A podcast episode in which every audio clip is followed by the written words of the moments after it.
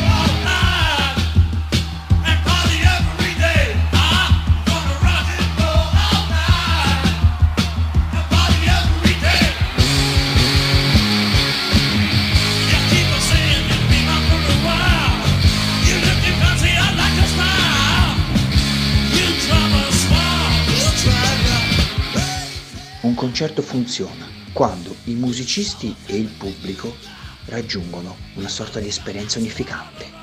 È commovente e appagante sapere che i confini che separano una persona dall'altra si annullano nell'arco di un'ora. Jim Morrison. Il concerto è l'espressione massima dell'arte musicale, dove la pratica e la teoria si fondono in un unico estro. Gli anni dentro gli studi di registrazione, di tentativi riusciti e no, davanti a un pubblico, si spendono nell'arco di ore o al massimo di giorni.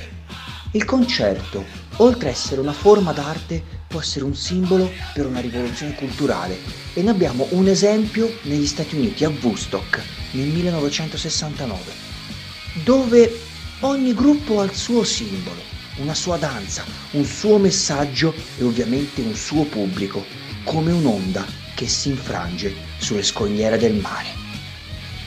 E le esibizioni, che sono il punto massimo, il cardine del concerto stesso, che spesso diventano leggenda. Esempi come Mercury, Hendrix, Morrison e potrei andare avanti all'infinito, diventano un inno sia per le generazioni che vivono quel momento, ma sia per quelle successive, perché never ending story, come la citazione di un famoso film. Ma oltre a sapere che cosa offre un concerto, nel corso degli anni, anche complice il giro di affari che si è andato a sviluppare dietro, spesso oltre al messaggio che il concerto offre, va anche in base al numero di persone paganti e no che vanno ad assistere a un concerto e questo ha anche creato purtroppo questo grandissimo affollamento che è bello. L'affollamento per un gruppo, per un solista vuol dire che il lavoro è riuscito al massimo, può causare dei problemi. Sono successi anche dei decessi durante i concerti, purtroppo, ma questo lo spettacolo non lo ha mai fermato.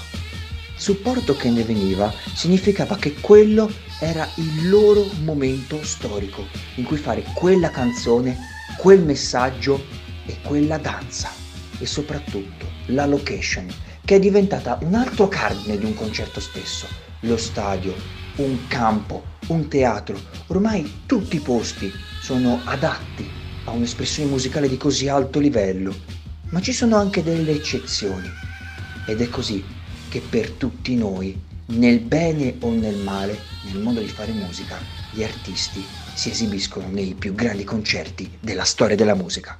Qui Radio Garage con il vostro Luca Nicolai Over the Top. Buonasera a tutti.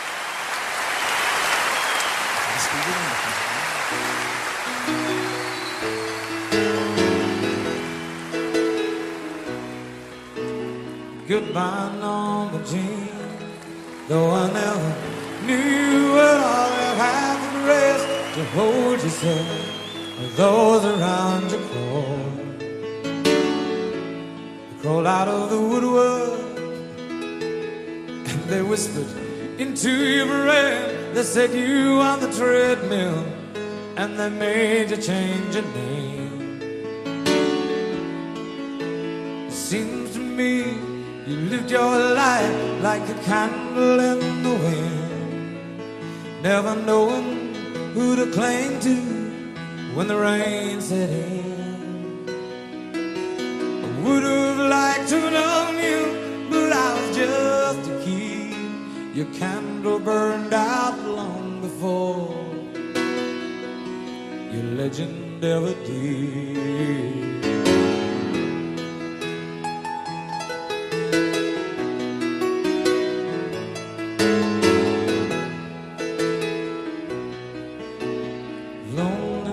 Was tough, toughest role you ever played. Hollywood created a superstar, paid with the price to pay. Even when you died, oh, the press still hounded you. All the papers had to say was that Marilyn was found in the news. Seems to me you lived your life like a candle in the wind, never knowing who to cling to when the rain set in. Would have liked to known you, but I was just a kid. The candle burned out long before your legend ever did.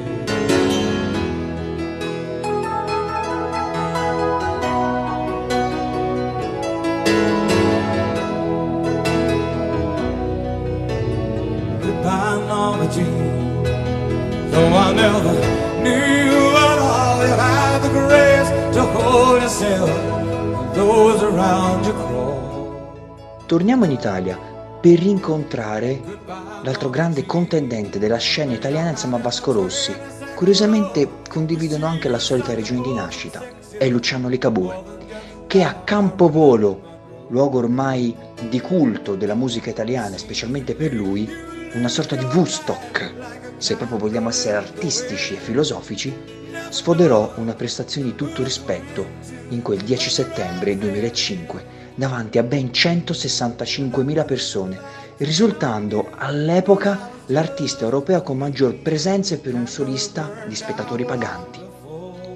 Ed è lì che il suo popolo, perché bisogna stare attenti, ogni artista ha il suo popolo, che è colui che si identifica nelle idee e nei messaggi che l'artista stesso, il cantautore, vuole dare a tutti.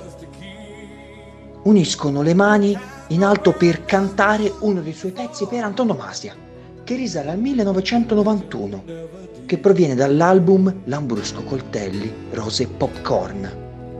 Ma lui la ripropose a livelli mai visti prima. La partenza della canzone con un violino. Lui si presentò con i suoi lunghi capelli fino alle spalle, un palco luminosissimo e anche grandissimo, dove poteva maneggiare con cura il suo sapere perché lui voleva invitare tutti, ligabuiani o no, ad alzare le mani urlando contro il cielo.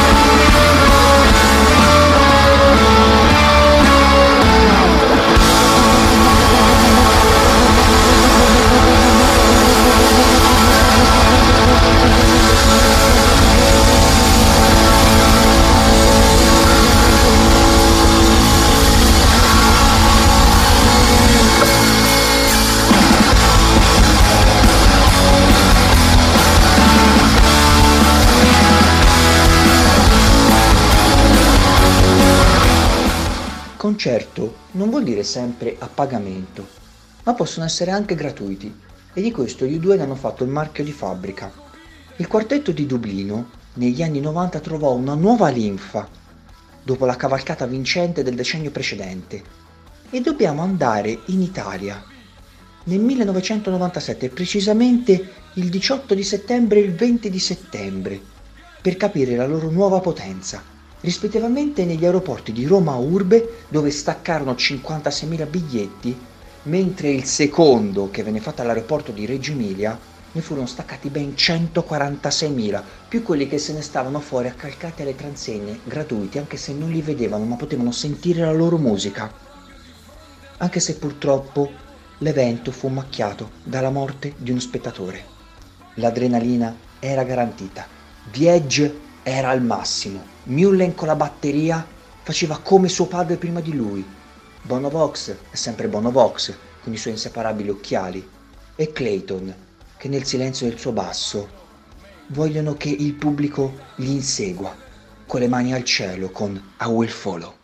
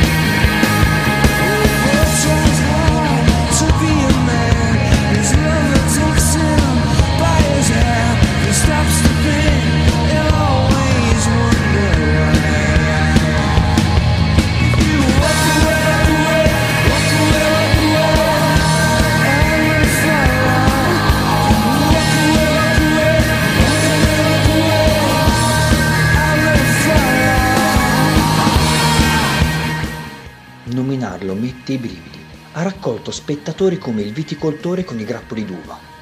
Lo nomina e ti viene la pelle d'oca. All'anagrafe è Bruce Springsteen, di padre irlandese e di madre italiana, che ha nel sangue il sudore e le difficoltà della vita da chi viene dalla working class americana. Quindi la storia è già scritta.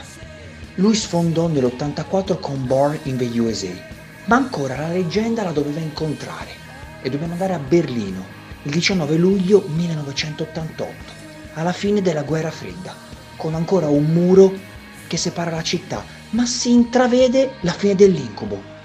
Per non dire anche i 160.000 spettatori che assistettero al concerto. Ma quello che è più importante è che venne anche considerato un'ulteriore spinta all'abbattimento di quel colosso che separava la città fu il discorso che lui tenne sul palco, che secondo me dovrebbe essere insegnato a scuola perché non sempre i politici fanno gli eventi, ma spesso anche l'arte e gli artisti dicono la sua. E lui dichiarò, non sono venuto qui per cantare a favore o contro alcun governo, ma soltanto suonarvi rock and roll, nella speranza che un giorno tutte le barriere possano essere abbattute. Dopodiché prese la chitarra e sfidò tutti con Chimes of Freedom. Ich möchte euch sagen, ich bin nicht der Führer oder gegen irgendeine Regierung. Ich bin gekommen, um Rock'n'Roll zu spielen für euch Ostberliner. in der Hoffnung, dass eines Tages alle Barrieren abgerissen werden.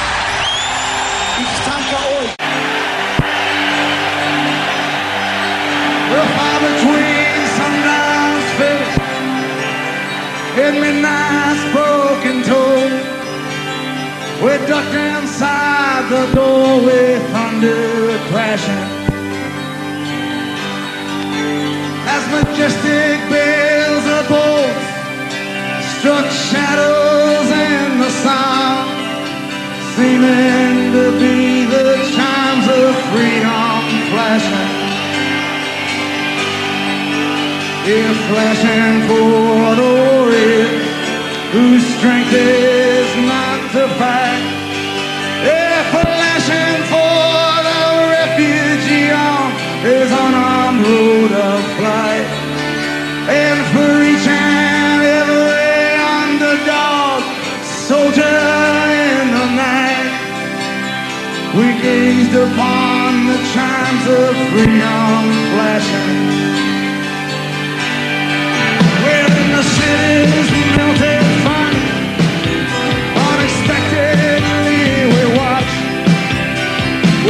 voices in their wild war.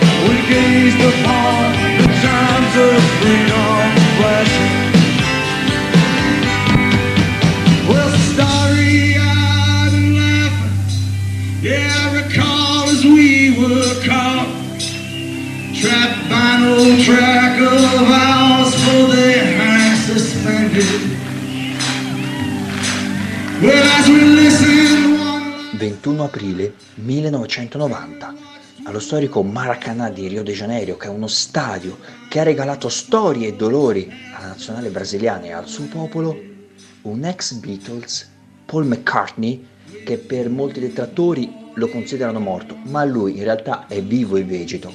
Le leggende le lasciamo sempre al loro modo di fare.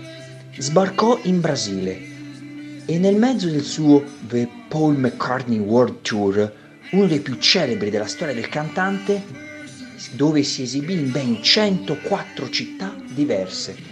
Peccato Paul, ci dovevamo incontrare al Lucca Summer Festival quest'anno, ma sappiamo tutti com'è andata.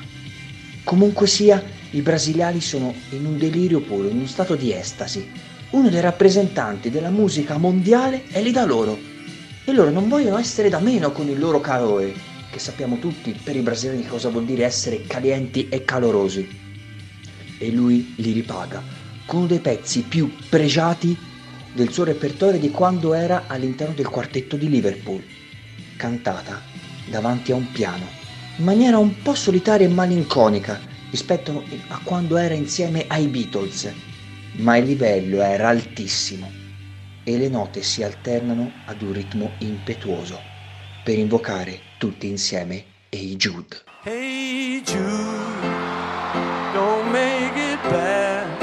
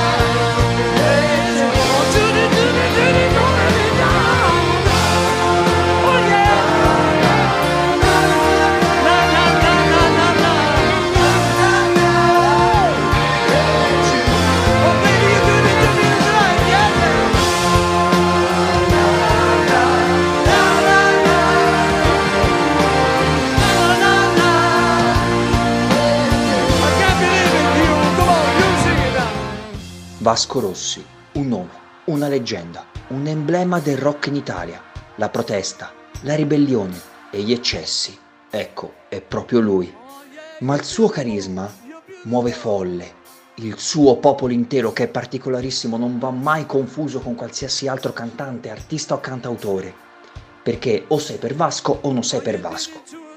Lui però decide proprio di sfidare le leggi della fisica e lo fa per i suoi 40 anni di carriera. Sì, perché non è proprio più un ragazzino, anche se la tempra è proprio quella.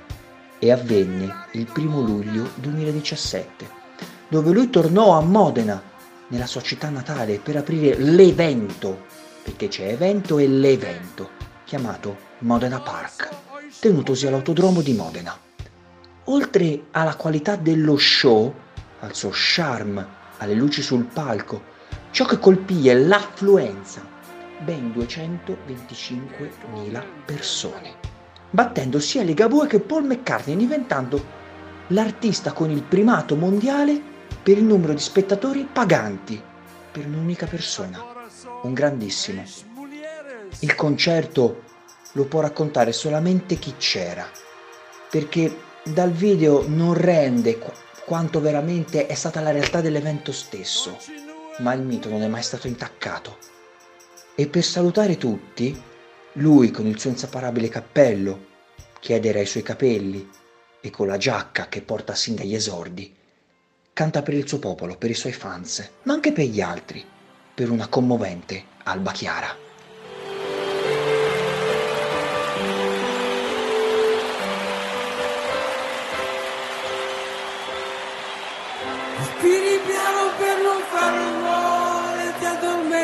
Sera ti risvegli col sole. Sei chiara come un'alba, sei fresca come l'aria. Diventi rossa se qualcuno ti guarda sei fantastica quando sei assorta. I tuoi problemi, i tuoi pensieri.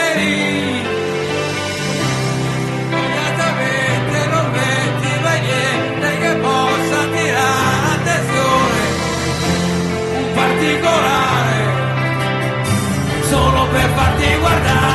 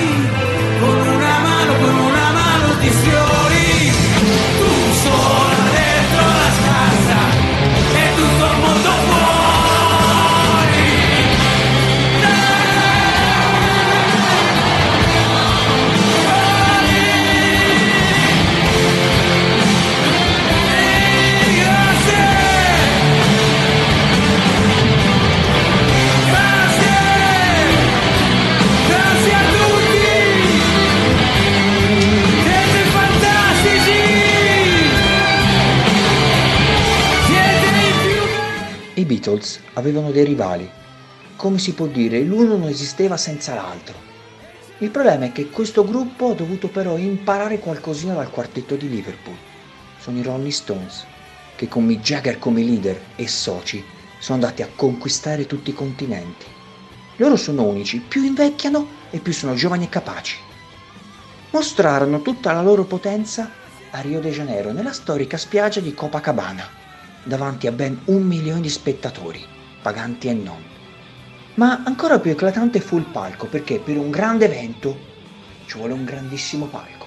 E loro spesero ben 5 milioni di dollari per un mostro di 22 metri, che era il tempio dove loro poterono esprimere la loro arte.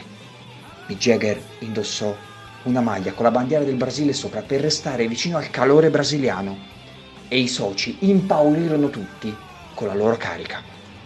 Loro per toccare i livelli a cui sono soliti viaggiare, a cui sono abituati, sfoderarono uno dei loro pezzi migliori, che risale al 1965, dove il simbolo con la lingua di fuori dalla bocca appare dappertutto. Tornano ragazzi, ipnotizzando tutti.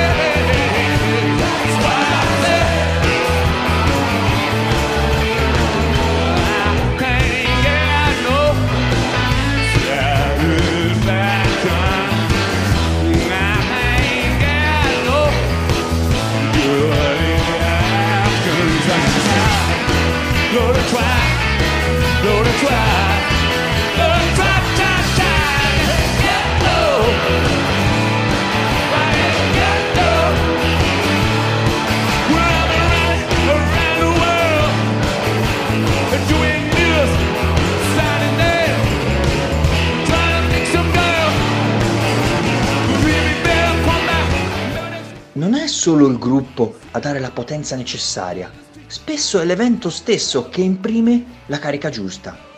Ed è lo stile del heavy metal a farlo. Soprattutto con il Monsters of Rock, che è un festival di rock che nacque in Inghilterra, ma poi si è diffuso in tutto il mondo. È il simbolo della protesta stessa, che diede il massimo impulso a Mosca, il 28 settembre 1991, pochi mesi prima del crollo del regime comunista. Parteciparono tutti, ACDC, Pantera, ma soprattutto i Metallica, che trovarono nella marea umana di 1 milione e 600 mila persone il loro picco più grande. Loro non delusero le attese e provarono a spalancare gli occhi a quella Unione Sovietica in procinto di crollare. per sentire il sentimento della libertà. Si scatenarono al massimo, in un pubblico che tra l'altro non era abituato a esibizioni di questo tipo. In pochi, di cantanti, artisti, solisti e gruppi andavano nell'est, perché era sconosciuto come posto, ma soprattutto le restrizioni che c'erano, specialmente per quanto riguardava le idee, la libertà e la propaganda. Ma loro andarono con un brano che fu scritto proprio in quell'anno, che per chi ama il metal è un pezzo sacro. Enter Sandman.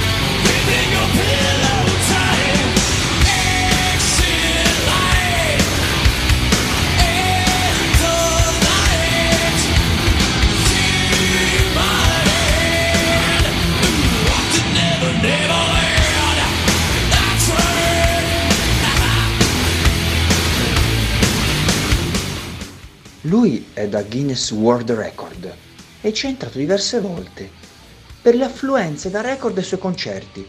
Parigi, un milione di persone nel 1979 e Houston, negli Stati Uniti, con ben un milione e mezzo nel 1986. La sua musica elettronica e new age colpisce dappertutto senza discriminazione e anche in modo trasversale. È francese, si chiama Jean-Michel Jarre ed è stato il primo musicista occidentale ad esibirsi nella Repubblica Popolare Cinese. Ma per entrare ufficialmente nella storia dovette andare a Mosca, dove durante l'Oxygen Tour celebrò nel 1997 gli 850 anni della celebrazione della città. Sfoderò tutto il suo talento, il suo sound, i sintetizzatori e la tastiera elettronica andarono al massimo sull'Olimpo, sull'Everest ma è il numero di persone che assistettero ben 3 milioni e mezzo a fare il tutto, era la sua cornice. Dietro di lui c'era l'Università di Mosca, quella che noi vediamo tutte le volte in qualche film di spia tipo 007 o nei documentari, una delle sette sorelle e con un dragone che dava appunto la spinta e la forza al suo concerto, perché l'artista di Lione diede un pezzo da far mancare il fiato, Oxygen.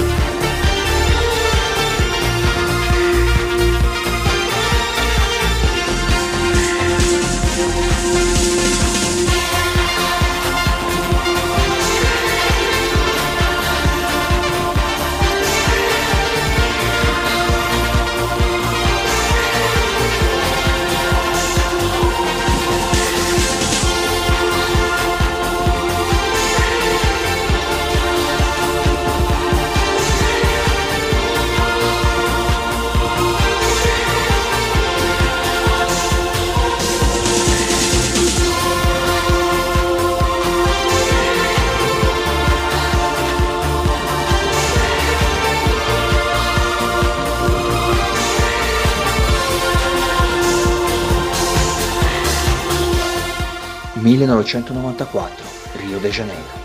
Ormai è come se fosse il tempio dei più grandi eventi musicali sul pianeta. E ci partecipò anche Sir Rod Stewart, uno che certo non le manda a dire. Anche lui ha un rapporto particolare con il Guinness dei primati, visto che c'entrò per l'evento gratuito più grande di tutti i tempi. Più di 3 milioni e mezzo di persone assistettero ballando e cantando per lui. Soprannominato Rod the Mod, cioè Rod il ribelle, britannico di nascita ma scozzese nell'anima, e interpretò il ruolo di guastafeste nel panorama inglese. Per far felice il pubblico brasiliano, scelse uno dei suoi pezzi migliori, con i capelli biondi ritti, partì in modo lento, soft, e anche molto difficile da far amare ai brasiliani, visto che sono un popolo che ama la danza, la ferocia, il movimento, la forza. Ma lui ci riuscì, anche perché se traduci la canzone che dedica al popolo brasiliano, capisci subito che aveva ragione con People Get Ready.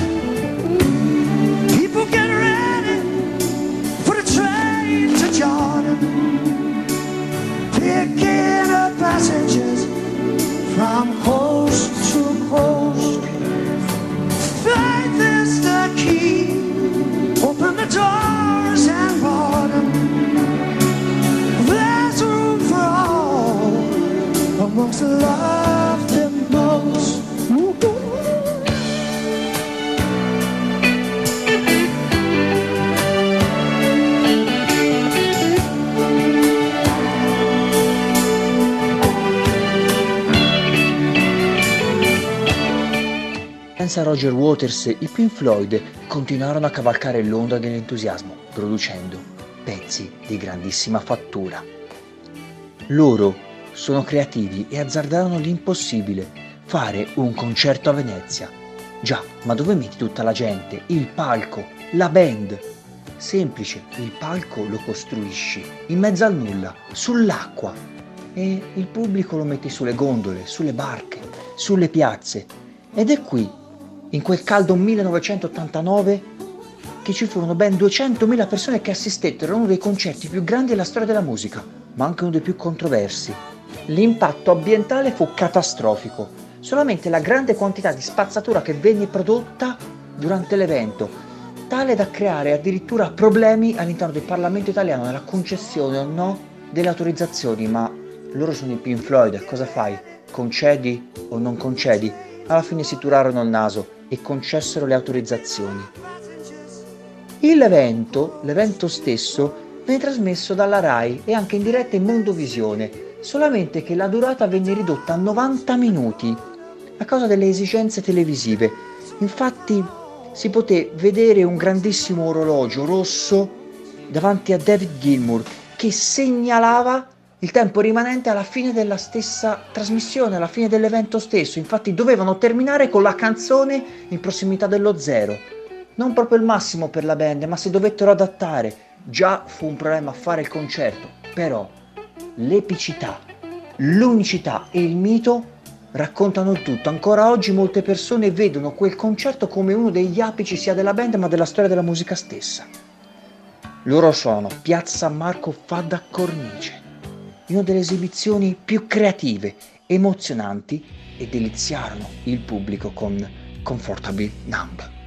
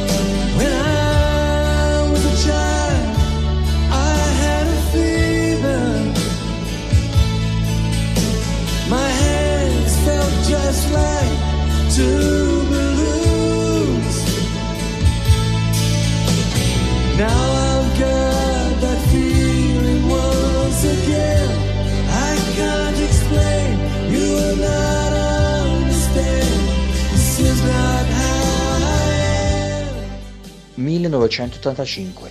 Al party di Rio de Janeiro parteciparono un altro noto gruppo inglese. Non hanno bisogno di presentazioni, basta solamente dire Mercury, May, Taylor e Deacon e fanno i Queen. Parteciparono il 12 gennaio del 1985 a Rock in Rio e venne inserito questo evento all'interno del The Work Tour per promuovere l'album che per loro fu la rinascita negli anni 80.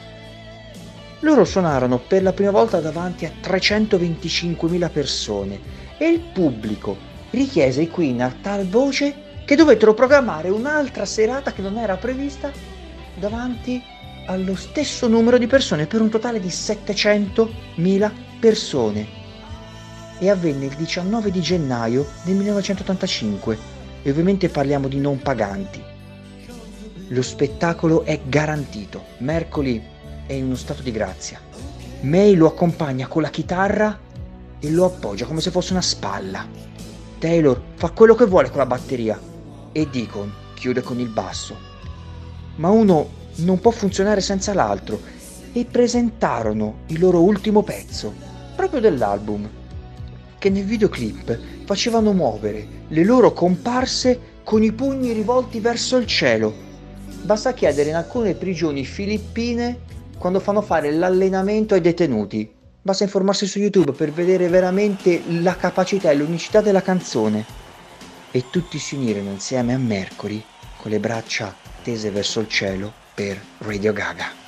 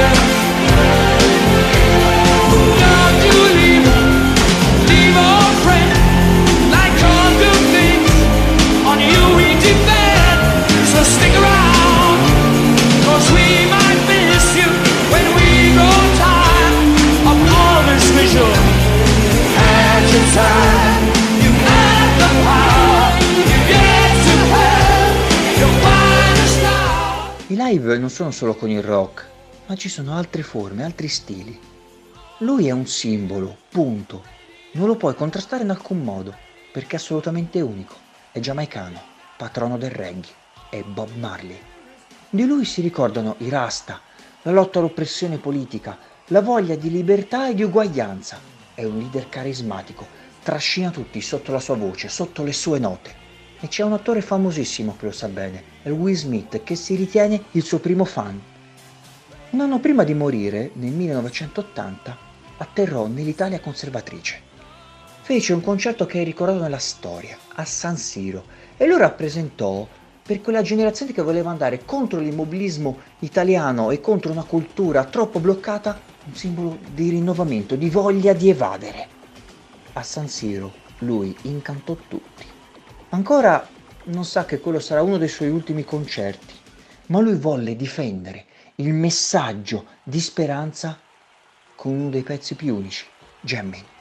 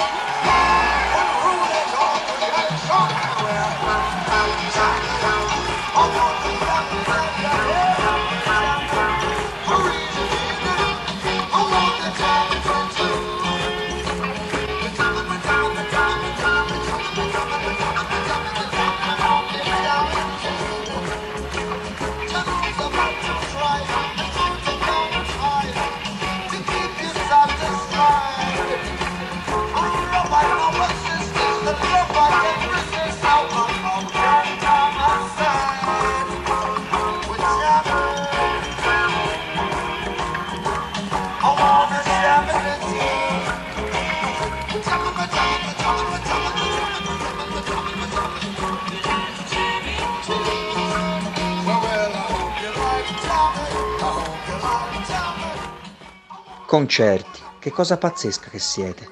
La massima espressione dell'arte musicale in tutti i suoi aspetti. Folle di persone, di giovani o di vecchi, semplicemente si impersonificano in artisti, canzoni, messaggi e movimenti. È difficile citarli tutti, quasi impossibile. Wembley, il Live Aid, il Love Parade di Dortmund. È impossibile citarvi tutti ma voi avete un messaggio chiaro e nitido che porteremo in avanti per generazioni, fino alla fine del mondo. E noi possiamo solo ringraziarvi per questo. E c'è un concerto che secondo me chiude il cerchio, perché oltre all'evento stesso è stato uno spartiacque per la storia, da una generazione all'altra, dove è stato un punto di non ritorno e non torneremo mai più indietro. Woodstock 1969, nel bene e nel male. Qui le leggende si susseguono. Non si sa nemmeno cosa sia accaduto di preciso su quel campo, oltre alle esibizioni e alle canzoni, in mezzo alla gente. Non si sa nemmeno quante persone effettivamente parteciparono a questo concerto, perché alla fine quell'evento andava vissuto. Era proprio uno spartiacque della storia, una cosa secondo me particolare e unica che non si ripeterà mai più perché era quella generazione che dopo la seconda guerra mondiale voleva un cambiamento per evitare altre guerre e soprattutto staccarsi da quell'idea chiusa e refrattaria che avevano i loro padri, le loro madri, i loro nonni e le loro nonne. Ed è qui che la leggenda, colui che fa quello che vuole con la chitarra, colui che chiese espressamente di suonare l'ultimo giorno della manifestazione, cominciò a dominare la scena e Jimi Hendrix, folla, lo aspettava questa grande massa oceanica che aveva giurato fedeltà all'amore eterno e vide anche la nascita degli hippie, di quel modo di essere liberi, magari anche un po' troppo eccessivamente con l'uso delle droghe, ma che aveva un'idea diversa di mondo, di protesta e soprattutto di pace. Sul palco lui osò fare quello che nessuno aveva fatto prima di allora, in piena guerra fredda, in pieno scontro fra Stati Uniti e Unione Sovietica. Lui criticò gli USA stessi, l'esercito e la guerra in Vietnam, ma soprattutto la mentalità conservatrice dell'epoca. Per innalzare al massimo il grido di protesta, lui con la sua chitarra reinterpretò l'inno degli Stati Uniti, che era una cosa che non aveva fatto nessuno prima di allora, o meglio, in quella chiave. E abbagliò tutti con The Star Spangled Banner. Qui il vostro Luca Nicolai, Radio Garage ad Over the Top. Ciao a tutti, alla prossima.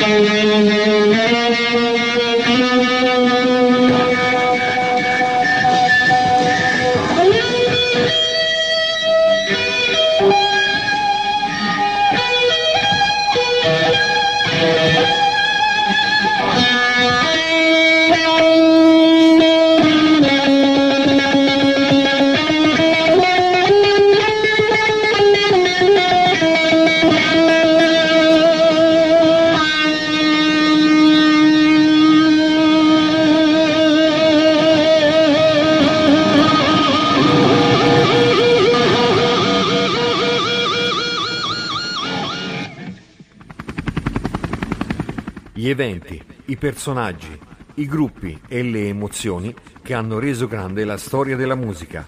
Ogni martedì dalle 21 alle 22, Over the Top, in studio Luca Nicolai, sempre su Radio Garage.